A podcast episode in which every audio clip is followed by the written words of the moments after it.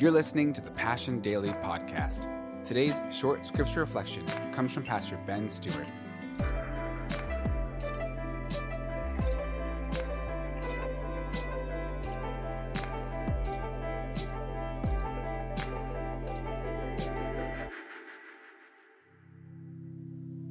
Okay, we're in round 19 of 20 days in 2 Timothy, and let's jump into it. This is 2 Timothy chapter 4, verses 16 through 18. And I got to tell you, this is one of my favorite passages to read. I've always wanted to see someone paint a picture of it because I think it's such a powerful moment. So read it with me.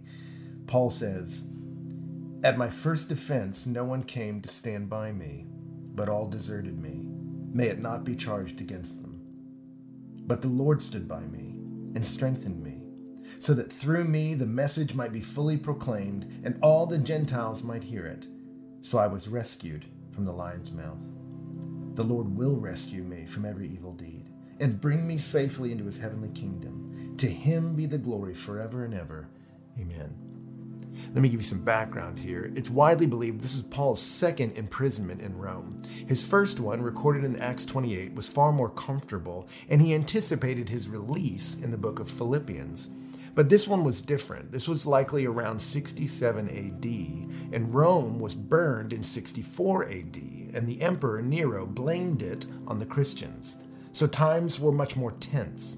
And here in this first verse, Paul talks about his first defense. And your first defense back then was your initial hearing at your imprisonment. They would bring you out and list off your charges. And it was common in that day, as you were brought out before the emperor and the charges were read, you could turn to your corner and have character witnesses, supporters come and appeal to mercy on your behalf. And so Paul describes this moment of him standing before the kings and standing in this dynamic moment in the capital city of Rome. And he said, At my first defense, I looked over my shoulder and no one came to stand by me. All deserted me. But notice what Paul says may it not be charged against them. You see, Paul, in this moment of deep pain, what does he do? He forgives. We're talking about how Paul crossed the finish line of his life, and may it inspire us as we cross our own. Paul here dies forgiving. He doesn't hold on to resentment. He's like Jesus. Jesus, who while he was being nailed to the cross said, Father, forgive them, for they know not what they're doing. He's like the martyr Stephen, who Paul presided over his death. He watched Stephen forgive his persecutors even as they hurt him. And here, Paul, at the end of his life, is forgiving those who abandoned him. This is the gospel at work in a human heart. If you believe in a God who's big enough to guide your story, you'll have a well of grace deep enough to forgive anybody. And here, Paul trusts his life to the Lord and he has a well of grace to forgive even those who hurt him. Let that be a challenge to you and me. I want to die with a forgiving heart. But notice Paul turns the corner in this beautiful verse in verse 17. He says, No one stood by me, but in verse 17, but the Lord stood by me and strengthened me. He said, My Lord was with me, even in this dark moment. And he strengthened me in the same way I encourage you to be strengthened by the grace of Jesus, Timothy. He says, He strengthened me so that the message may be fully proclaimed and all the Gentiles might hear. When Paul was called to faith, that's what the Lord spoke over his life. You will be my mouthpiece to the ethnos, the Gentiles, to the nations, and to kings. And Paul was here doing it. Paul realized, wait a minute. God told me I was going to preach the gospel to the nations and to the kings, and here I am before the emperor and before the nations. I didn't necessarily anticipate being in chains, but sometimes God works out his will in mysterious ways, and we have no idea. But Paul saw wait a minute, even though this is a dark day, this is not outside the sovereignty of my king, and he has strengthened me in this moment. And in the midst of that time, Paul dies forgiving and preaching. He said, God called me to deliver the ball of his word, and I I did it. I preached so that all the Gentiles might hear. Paul preached when it was hard, all the way to the end. He is doing the very thing he called Timothy and us to do stand out among a growing tide of mediocrity.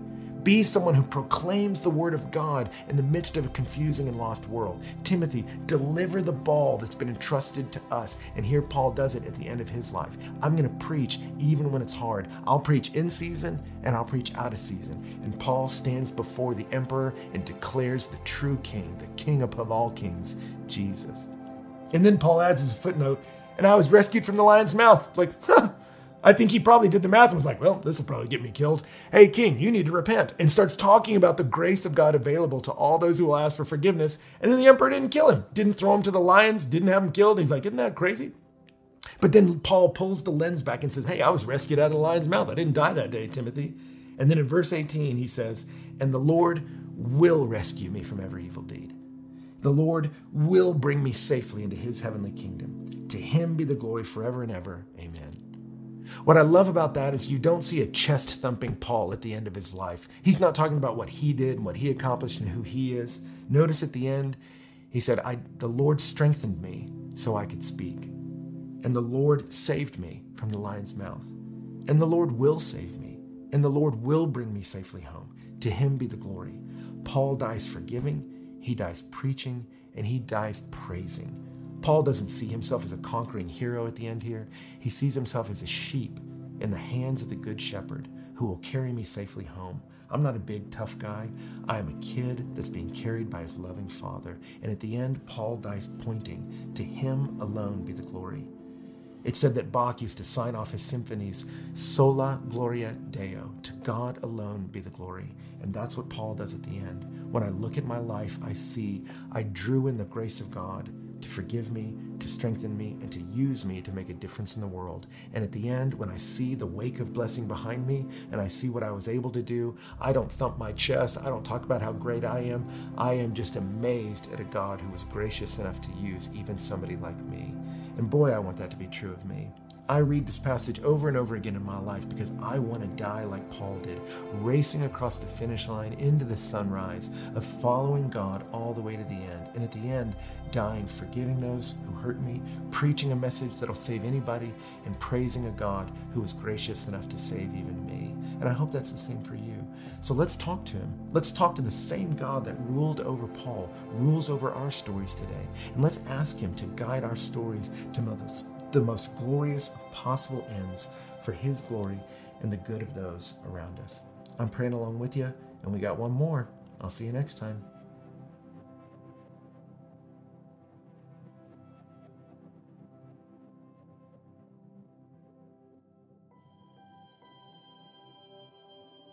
Thanks again for listening to the Passion Daily Podcast.